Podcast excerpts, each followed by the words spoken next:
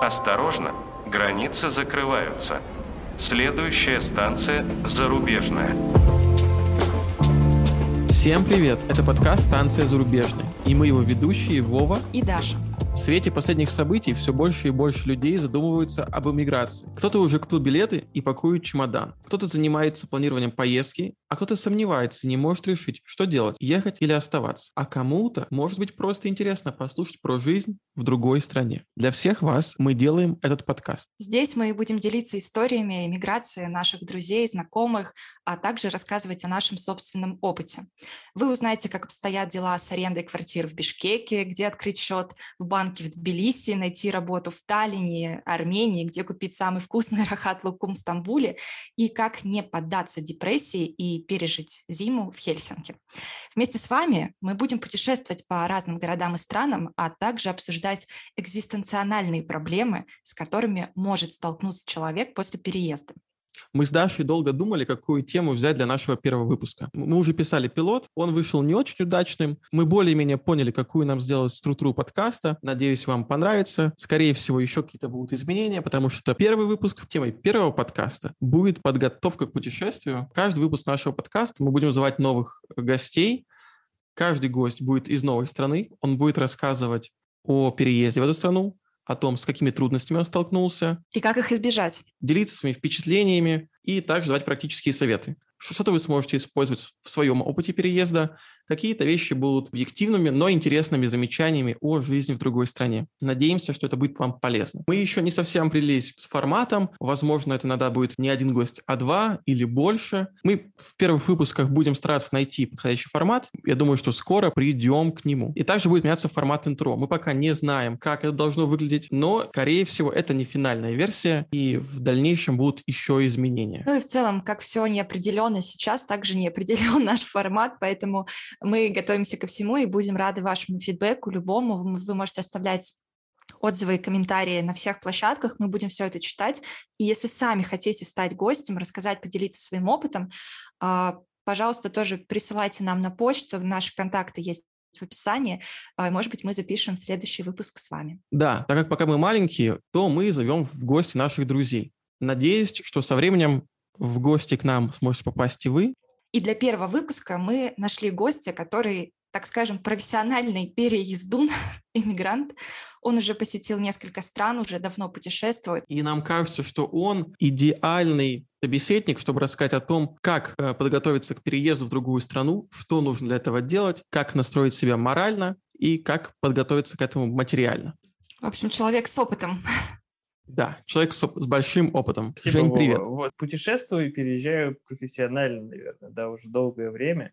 Это по, начало происходить как бы по моему желанию, но, с другой стороны, как-то и спонтанно, как-то это все вместе сошлось, что я давно хотел, а потом как-то понеслось. Э, сначала одна страна, потом другая страна. Сейчас я, как это называется, digital nomad, трое кочевник, то есть я езжу, ну, живу в разных странах и работаю. Со мной вот есть компьютер стационарный, и, собственно, это какие-то определенные особенности накладывает на мое путешествие. И мы с моей женой так вот перемещаемся везде и живем. А, Женя, расскажи, как ты сейчас переехал? Ты вроде бы был в Москве, у друзей останавливался. Да, да, я был в Москве. Мы как раз, да, мы приехали в Беларусь, чтобы там непосредственно брачеваться. Вот, мы заключили, заключили наш союз чудесный, а потом поехали в Россию, чтобы съездить там родственников, близких друзей посетить всех по разным городам. Приехали в Москву, поселились у моего друга замечательного в его загородном доме. Короче, у нас было все замечательно, мы так весело двигались э, в хорошем направлении и отличном настроении. Но потом случились замечательные события, в кавычках замечательные, конечно, то есть э, Россия развязала в Украине, ну, вот там это все это произошло мрачно, ужасно. Вот, э, моя супруга, поскольку она более опытный путешественник, у нее за спиной там 45 стран, и она там очень много чего знает, она сразу заставила меня быстро, собственно, собраться и уехать оттуда, потому что, ну, Кроме того, что была возможность там всех страшных событий, типа закрытия границ и все там, что только не могло произойти, чуть ли меня в армию не, не забрали бы. Ну, то есть все страхи сразу навалились дружно. Ну, еще момент такой, что, типа, стало понятно, что, ну, ей в первую очередь, что цены очень сильно возрастут и на билеты, так или иначе. Вот, а у нас не так уж много денег, чтобы их так раскидывать. Ну и, собственно, мы сделали это максимально быстро и уехали. И мы там уехали за какие-то 10 тысяч рублей. Вот, а потом эти цены там несколько раз... А, и потом еще и самолеты стали отменять. То есть вот у меня э, знакомый улетал из Москвы уже позже, тоже в Бишкек, и он аж два билета купил. То есть один билет он купил из Москвы, но там уже что-то хотели закрывать, а, запретили ездить, точнее летать запретили. И он э, еще один билет купил только из Тюмени, что ли, там, или из какого-то города, откуда кыргызстанская авиакомпания летает. Вот, то есть вот настолько человек перепугался и потратил денег, чтобы улететь в Бишкек. А сколько у вас ушло времени от момента принятия решения о поездке до вылета? Боже мой, это была пятница. Это было, когда там это в пятницу вроде все случилось когда объявили и пошли. Я, я что мы с друзьями отдыхали, а потом приехали домой, я начал смотреть новости. Надя сразу сказала, типа, «А, валим отсюда. я такой, не, ну подожди, мы же там запланировали дофига. Я не очень понимал сначала, что происходит, а потом мы такие, я посмотрел новости, что там реально это нифига не шутки, это не все очень серьезно. И я такой, да, давай покупаем билеты едем. И мы купили на понедельник билеты и уже в понедельник мы свинтили. Ну, получается, что 4 дня. Ну, пятница, там, я утром буквально, то есть это пятница, пятница на субботу, грубо говоря, да, суббота, воскресенье, и в понедельник мы уже улетали. Как за такой короткий срок успеть собрать все вещи? Что нужно положить в чемодан успеть? Мы вообще были на чемоданах. Это был наш плюс большой, что мы, я уже изначально говорил, что мы двигались, мы были в пути. Плюс мы переезжаем постоянно, поэтому у нас как бы все собрано. И первый раз, когда я поехал в другую страну, вот мы серьезно поехали в Грузию, вот, и у нас было каких-то куча вещей невероятных, зачем-то мы везли, отправляли какие-то сковородки, я не знаю, там было очень денег на это тратили, вот, а это было как я, бы, я думаю, вряд ли мы смогли бы так быстро все сейчас сделать, а поскольку мы постоянно переезжаем, то вот у нас был, то есть у меня чемодан, рюкзак, большой чемодан, рюкзак, э, сумка еще и все. То есть у меня больше ничего нет. Вот я так вот. То есть при этом еще я работаю, то есть у меня стационарный компьютер, то есть системный блок и монитор еще вот.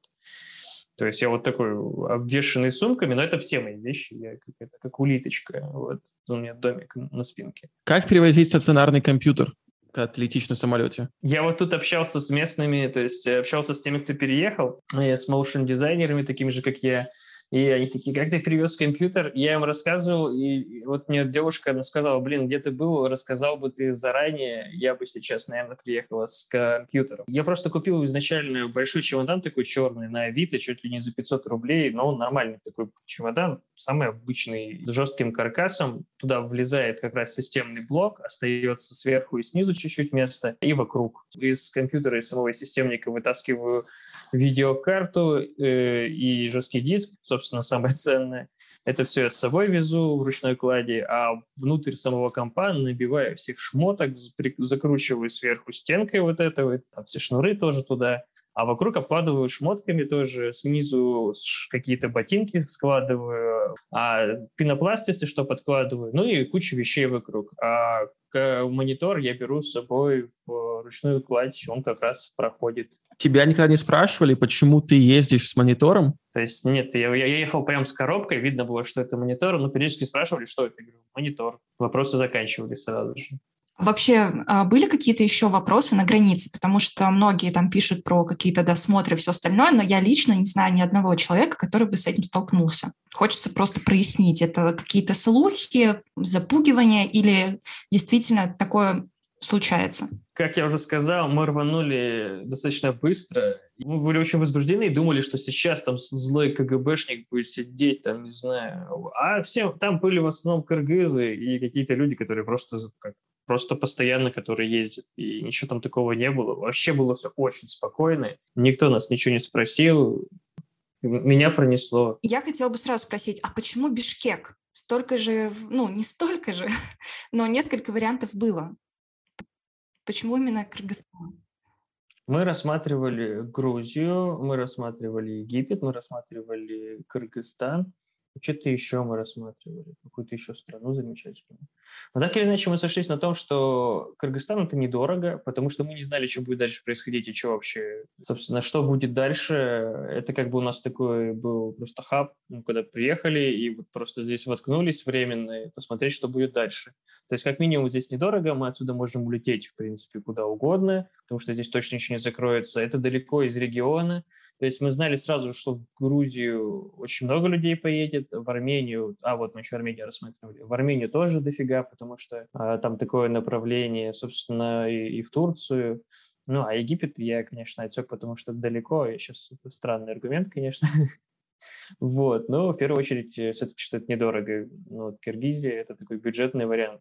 По-любому мы знали, что здесь можно будет недорого все это организовать. И то, что здесь не будет много людей, хотя и здесь, э, по данным, недавно мы узнавали, 10 тысяч э, россиян приехало в Киргизию, в Бишкек.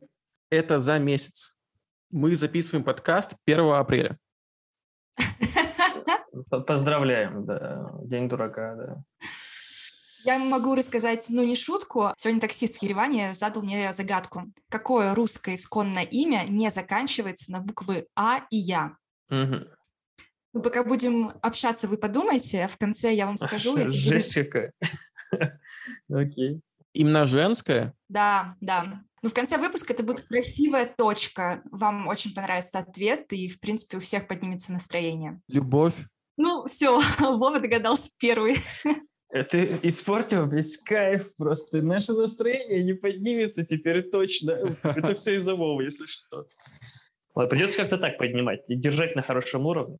Предположим, что это реально имя Любовь, и э, что у тебя случилось с Киргизией? Это была любовь, по которой ты туда переезжаешь? Ты вообще что-нибудь знал об этой стране до того, как в ней оказался? Не, вообще, не, не, ладно, нет, я знал. Я знал, что здесь была революция, что кыргызы фигачат э, революции, что они тут э, делают на потоке.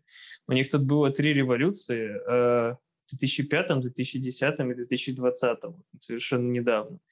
Вот, они тут э, вот такие крутые ребята, я это знал, потому что следил более-менее за ситуацией в мире, и вот про киргизов, что они такие буйные ребята на просторе, ну вот эти бывшие страны СССР, они все такие с диктатурами какими-то, с авторитарными режимами, а здесь какая-то вот прям прям движ какой-то революционный, что вот это вот я точно знал.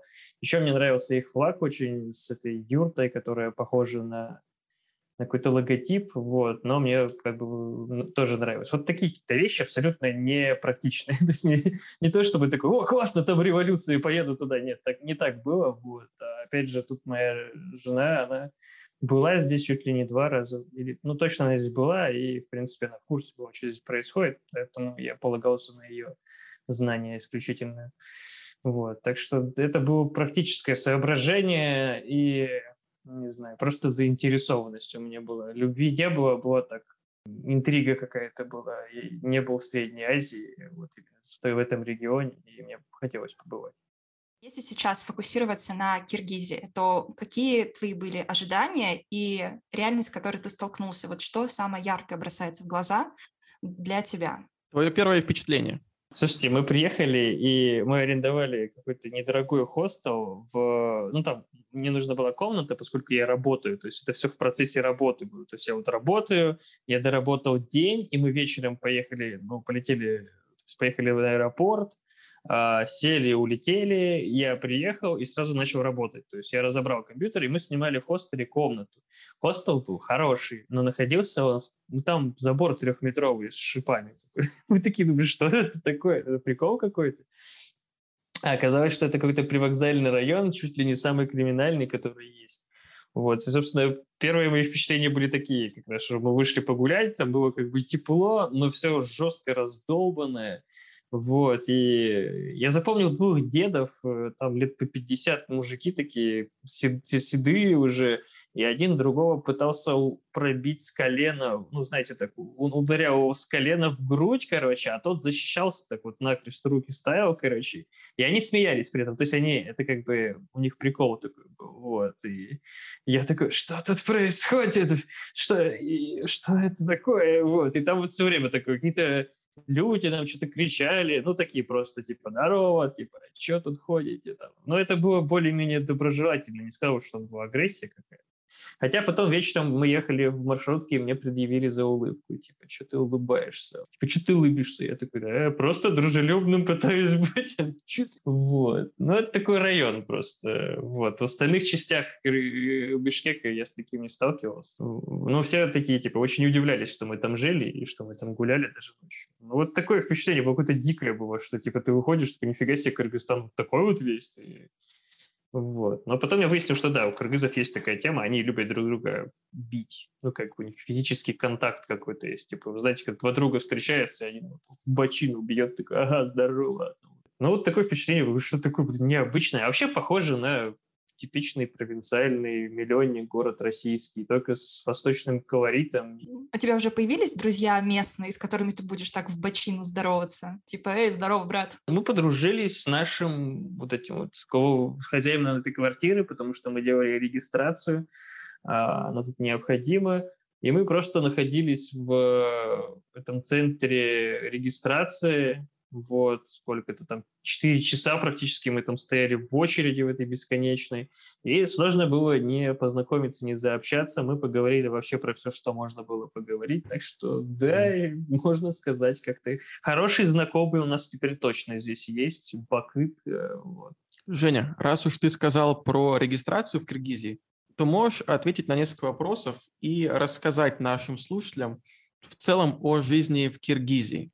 Какие условия пребывания в Киргизии? Почему сюда много приехало людей? Отчасти потому, что сюда можно приехать с российским паспортом, не загранником, а внутренним паспортом, и здесь сделать загранпаспорт. Я встречал таких людей здесь. А, они есть и пытаются здесь сделать загранник. Сколько ходят слухи, что огромная очередь, что и так это занимало три месяца максимум, а сейчас может быть даже больше. Здесь можно находиться без регистрации 30 дней, а когда делаешь регистрацию, то на полгода сделали регистрацию. Для того, чтобы сделать регистрацию, нужно найти дружественного кыргыза, который будет готов постоять с тобой три часа в очереди, четыре там. Для регистрации там ничего не требуется, особо какая-то плата берется небольшая в размере. А тут очень удобно, местная валюта СОМ — это как один рубль, ну, примерно, один к одному. И все цены, которые я буду говорить, они можно брать как один к одному. А через полгода нужно делать повторную регистрацию? Не, можно продлевать и вообще оставаться бесконечно. Сколько стоит снять однокомнатную квартиру с хорошим ремонтом в центре города? Мы сняли не в центре города и не с хорошим ремонтом, с обычным. В центре сейчас, когда мы приехали, были одни цены, но потом они резко выросли, а, потому что поток пошел основной после нас уже, и, сколько я знаю, с людьми общался, где-то за 22, ну, где-то за 25 тысяч сом можно снять, ну, нормальную квартиру в центре с нормальным ремонтом. 300 долларов? Ну, ну короче, где-то так, да. А где ты искал квартиру? Во, это вообще прикол. Тут э, такая, как сказать, такая старая тема. Здесь есть до сих пор форумы, то есть приложения нет, есть форум, дизель форум, есть сайты, ну, просто классические сайты по поиску недвижимости, они, в принципе, функционируют, они нормальные, вот, можно искать. Но здесь как будто бы, вот я вот когда в Питер приезжал, господи, сколько это лет назад было, уже 10 лет, наверное, назад, вот, ну, там было такое типичное разводилово, типа, заплатите нам один раз, мы вам дадим базу, вот, и в этой базе вы можете найти себе, вот, ну, такие риэлторы были странные какие-то, ну, типа, вот, кто-то даже на это велся, и тут, тут такая же разводилова сейчас. Ну вот, то есть ну, мы звоним, а там я риэлтор, я такой, хорошо, я готов вам скинуть процент, дайте мне нормальную квартиру. Даже там 100%, как в Москве частенько бывает. Что, потому что квартира прям офигенно крутая, нам очень подходит, мы готовы дать 100%. Они такие, нет, вы там тысячу сом, а мы вам пару вариантов рабочих. Вот. Если что, мы вам еще дадим. Я не знаю, вы искали в газете объявление? Тут, тут также есть без фотографий. То есть, э, то есть смотришь там объявление квартиры, а условия хорошие, но фотографий нет. И они такие, приезжайте, смотрите. У меня друг тоже снимал квартиру в Бишкеке не так давно Он сказал, что все просмотры платные, и чтобы записаться на просмотр, ты должен позвонить в агентство, но они даже не показывают тебе фотографии квартиры, которые ты будешь смотреть. Они просто скидывают тебе адрес и говорят, пойдете смотреть по такому адресу или нет. И если ты идешь, то платишь им деньги. Ты даже не знаешь, какая квартира это будет. Это очень похоже на Киргизию. Более того, еще более стрёмные моменты были. У нас был такой случай, который очень характеризует. Мы нашли хорошую квартиру, а девушка там была, которая сдавала, так понимаю, она была инвалид по ну, что-то глухонемая или что-то типа такого. И поэтому общаться нужно было через WhatsApp. Мы с ней договорились на вечер, квартира хорошая была. Мы что-то искали дальше, и вот она скидывает нам, скидывает переписку с другим человеком, и там человек в этой переписке говорит, я ее беру, не буду смотреть, мне она нужнее, мамой клянусь. Вот, типа, мы лучше, возьмите нас. И эта девушка пишет такая, я их возьму, потому что они, типа, мамой клянутся. И, и, и вот так вот будут такие, так мы же договаривались на вечер посмотреть. Такие, они даже смотреть не будут. Мы не будем смотреть, мы берем квартиру, она хорошая. Так, так договоренности слетали не один раз. Вот. Так что тут такой дикий рынок. Как открыть счет в банке? Какие нужны документы?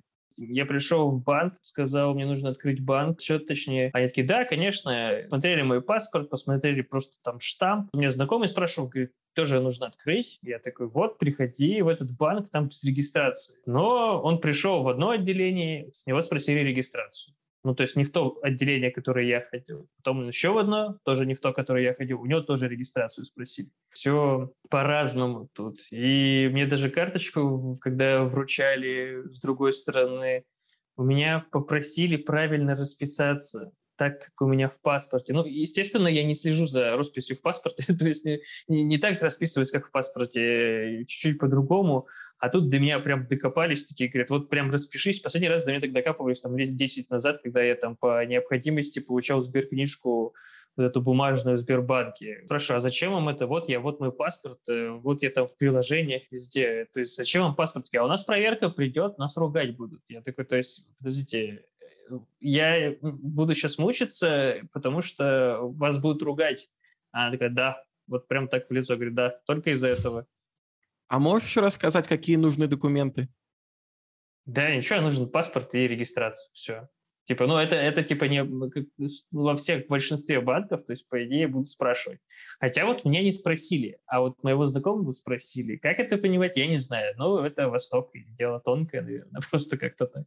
А теперь немножко по деньгам. Сколько стоит поездка в такси по центру? То 150 сом. Два доллара. Короче, да, недорого, вообще недорого. Сколько стоит поесть в стритфуде? Макдональдс, KFC. Они вообще есть в Киргизии? Слушай, мака тут нету. Есть KFC. KFC я ходил, но я, блин, не смотрел на цены. Можно индекс шаухи сделать. Я вот типа шаурму хожу. Шаурма стоит где-то 150 э, сом. Два доллара. Вот. Ну, типа, да, дешево вообще. Хорошая шауха, большая, вкусная, она жористая. Сколько стоит поесть в ресторане? Смотря какой, опять же, ресторан. Какой ты имеешь в виду? в премиум я не ходил. Но мне кажется, что... А, нет, мы ходили, что я наврал-то, что? Нет, мы ходили в Чихану, очень дорогой. Чихана — это типа как кафе, но и типа как и ресторан может быть. Так что, ну, я думаю, на баксов 25-30 ты можешь там посидеть. На двоих? Не, я на персону говорю. С алкоголем? Ну, с каким-то, да, минимальным алкоголем, пиво, вино. Ты берешь одно блюдо, можешь какую-то закуску и какой-то там бокал пива или вина. Блиц вопрос про алкоголь. Какой алкоголь надо попробовать в Киргизии и до скольки часов он продается?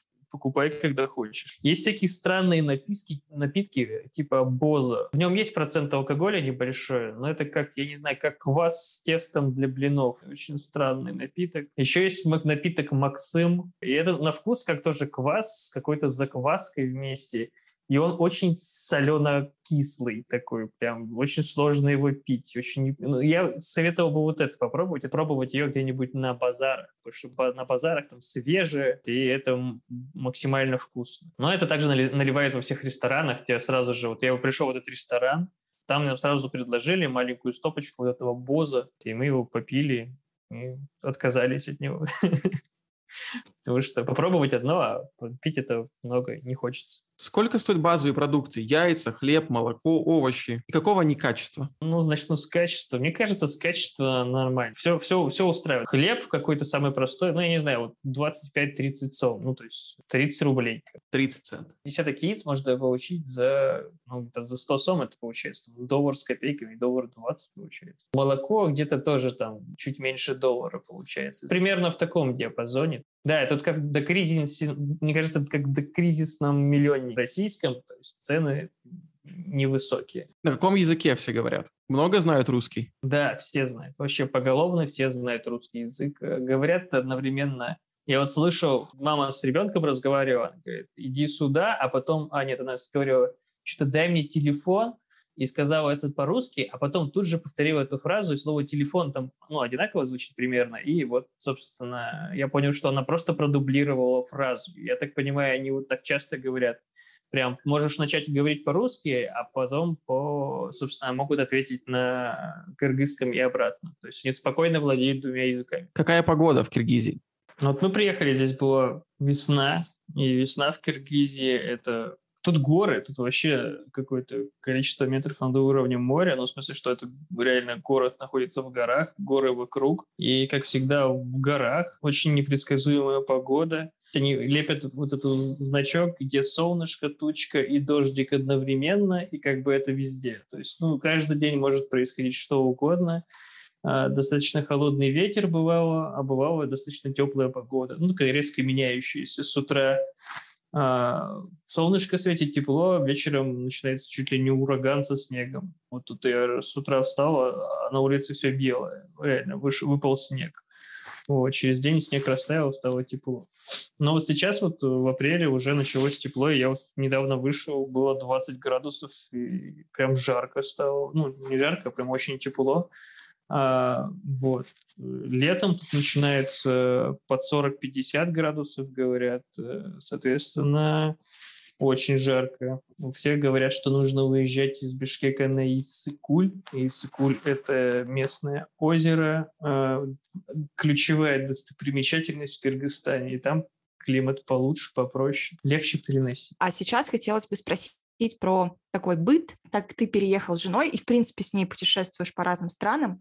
А, можешь ли рассказать, как у вас распределяются обязанности между собой? То есть ты вот сказала, она отвечает за еду, а, она отвечает за то, что а, куда вы поедете, потому что она с опытом. Что делаешь ты? То есть как в паре организовать переезд? Ну, вообще, да, тут по-разному у всех устроено. Конечно же, у нас это устроено таким образом, что, ну да, Надя отвечает за все путешествия, она организует все, она узнает про документы, про особенности, Короче, все планирование на ней абсолютно. Я, ну, по мере необходимости она меня подключает, чтобы я тоже был в курсе, и это тоже хорошая позиция, то есть, чтобы я не совсем уж был чемоданом таким, который меня еще один возит. То есть я тоже стараюсь следить за этим и выезжать в тему, чтобы... Uh, ну, в основном, конечно, она там всем занимается. Вот, соответственно, все хозяйство на ней, все, то есть она входит в магазины, она, собственно, делает все вот эти вещи. Она занимается разведкой вот всей информации, то есть если мы куда-то едем, она узнает, где найти квартиру, она узнает, а, куда вселиться. Соответственно, я выступаю физической силой, то есть я все в основном таскаю, я все... Или, допустим, если нужно там звоню, то есть по квартирам, она находит места, где найти, мы вместе мониторим, я звоню в основном, разговариваю с людьми, ну, соответственно, у кого как в данном случае лучше получается, ну, болтаю я лучше, и ну, мне больше это нравится, и я без проблем это делаю. Вот. Ну, я работаю, у меня более э, такая работа, то есть я изначально планировал, делал так, чтобы у меня была работа, а, ну, собственно, я мог переезжать, спокойно работать. Вот. Она, у нее есть какие-то, у нее специальность, у нее есть какие-то, ну, специальность применима только на какой-то определенной территории, то есть нужно жить и что находить работу. Вот, у нее есть определенные, она находит какие-то подработки, но в основном основное количество денег с меня идет. Вот, собственно.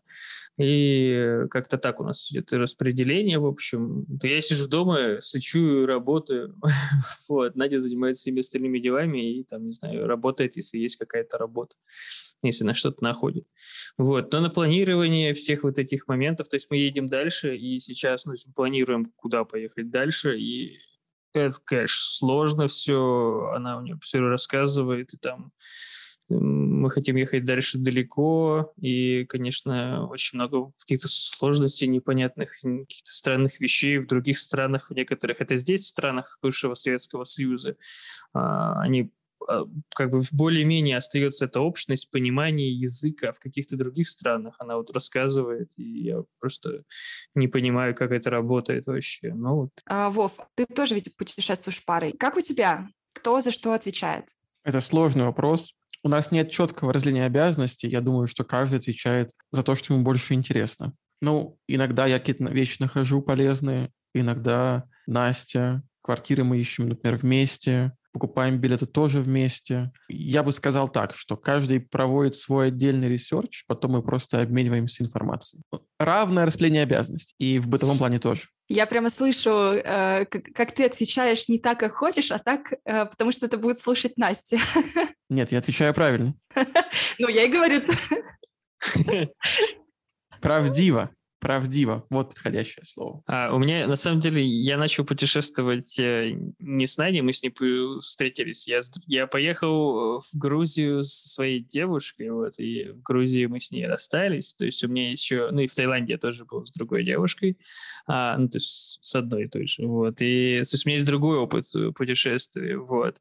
И, в принципе, я вот, э, мой предыдущий опыт, он как вот у Вовы больше. То есть там у нас более-менее было все равнозначно распределено. Вот как вот Вова что ты говоришь, что типа кто что там ищет, потом мы обмениваемся. Также и по путешествиям. Вот, э, соответственно, было по-другому совершенно. А как удобнее, путешествовать все-таки парой или одной? Потому что я переезжала одна, и, по сути, у тебя вот эти все обязанности на тебе. Поиск билетов, research про страну, ты еще думаешь про безопасность. Там все-таки одинокой женщине в любой стране нужно быть более бдительной. Вот, то есть ты вот всем этим себя загружаешь, и иногда вот мне кажется, да, что в паре можно как раз скинуть со своих плеч на плечи другого человека, на его голову э, какие-то проблемы. Вот так как у тебя есть и такой опыт в одиночестве и с девушкой, и с разными девушками, какой формат удобнее всего? С профессиональной девушкой-путешественницей намного удобнее, потому что она, ну реально, она, она прям профессионал, и она все знает уже сразу же. И, не знаю, в основном только меня подгоняет, там, не знаю, в каких-то моментах. Да. Я ездил один, ну, в каком-то плане это проще, то есть сам подумал, сам решил, если сам создал какую-то проблему, сам ее разгребаешь. Ну, Типа сложнее всего в паре, когда вы, когда у вас несостыковки идут, когда вы ругаетесь. Вот это ужасно на самом деле. Это плохо. Я был в таких ситуациях. Я вот с моей бывшей девушкой мы ругались, и это было, ну не как бы ругались по отношениям больше. В самих поездках все всегда было нормально, все чисто технически, но вот чисто э, тяжело было психологически, и вот это всегда плохо. Если да, я бы предпочел, если бы у меня был профессионал, путешественник, мой партнер, там, неважно, можно же с друзьями путешествовать, такое что же бывает. Вот, то есть Надя, она путешествовала с какими-то а, подругами, либо просто твоими спутниками, то есть не является твоим другом, просто вы путешествуете вместе, то есть вы не разделяете какие-то ценности, у вас нет какой-то связи, но вы просто едете, вы решили поехать там по Юго-Восточной Азии вместе. Или в Иран сгонять почему-то, вот, и вот нашла тебе такого спутника, вот, и они поехали туда. Ну вот, и если вы ругаетесь, то каким бы он профессионалом не был, то типа технически как бы это не было хорошо, психологический климат для меня, кажется, является ключевым моментом. Ну, при условии, что ты как бы сам имеешь необходимую, то есть ты не, не нуб, не вообще новичок, тогда это отдельный случай. А так, конечно, важна сама атмосфера, и потому что ну, любая поездка может быть испорчена просто обычной ругань, и это плохо. Ну, раз уж мы заговорили про отношения, то э, какое отношение к русским в Киргизстане и вообще что у них с политикой? Да, нормально. Вообще, в принципе, относительно всей этой, которая сейчас происходит в Украине, они чисто технически члены договора ОДКБ, а, в которые входят э, страны. В Казахстане вот сейчас было вот эти волнения, ну, точнее, у них там, когда как это назвать, не революция, не революция, но вот эти вот, э, туда вводили войска как раз по этому договору ОДКБ. И э, кыргызы туда ввели аж тысячу человек, вот этих кыргызов, и до последнего, последнего отбрыкивались, отнекивались, и я видел их заявление, что они не хотели туда посылать людей, но потом их просто заставили это сделать, хотя ОДКБ это больше политический союз, а не военный. Сейчас такая же ситуация относительно Украине, они такие типа, как это, мы э, исторически дружим с россиянами и украинцами, давайте жить дружно, и все. И на этом они пытаются максимально отбрыкаться и от всех этих э, каких-то действий, и экономических, и военных, потому что у них тут свои проблемы, у них только что была революция, они пытаются, ну, развивают свое все, и им, честно говоря, плевать на все эти события, потому что у них своих проблем хватает. И а, такая же тема, вот я общался с хозяином квартиры, с Бакытом, он такой, а что, как, за Путина или что, или нет? Вот он как-то так сформулировал этот вопрос. Мы с ним поболтали какое-то время, он сильно приуныл, потому что ну, для многих со стороны России это такое большое, богатое государство, где Путин хороший хозяин. Очень как-то по-простому, по-житейски так. А когда ты начинаешь более-менее рассказывать, даже не пытаясь там как-то, ты просто рассказываешь, как есть, ну вот так-то, так-то. И вот просто технически говоришь, сколько люди получают и как люди живут, кроме Москвы, там, Питера, они такие сразу очень сильно спадает эта пелена. Про русских и про россиян, точнее, и многие европейцы думают, что россияне очень богаты, потому что есть такая тема у россиян кидать деньгами, раскидываться деньгами на отпуск и создает какой-то такой орел. Вот, и некий, что мы прям богачи такие.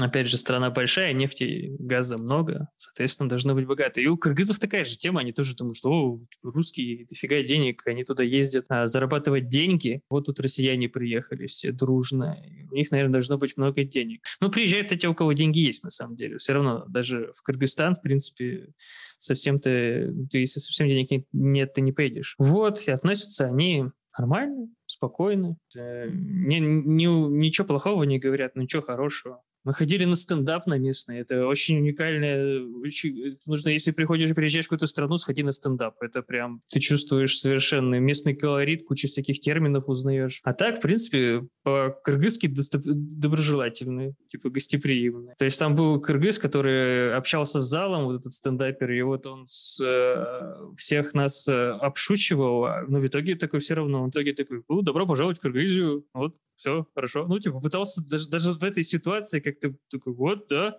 мы тут, это, гости, принимаем гостей. Неуклюже это было, но он старался. Так что в целом они такие нормальные хорошо относится. Со стендапом это хороший совет. Да, вообще. Так наш подкаст называется «Станция зарубежная», и он про переезд временный, постоянный.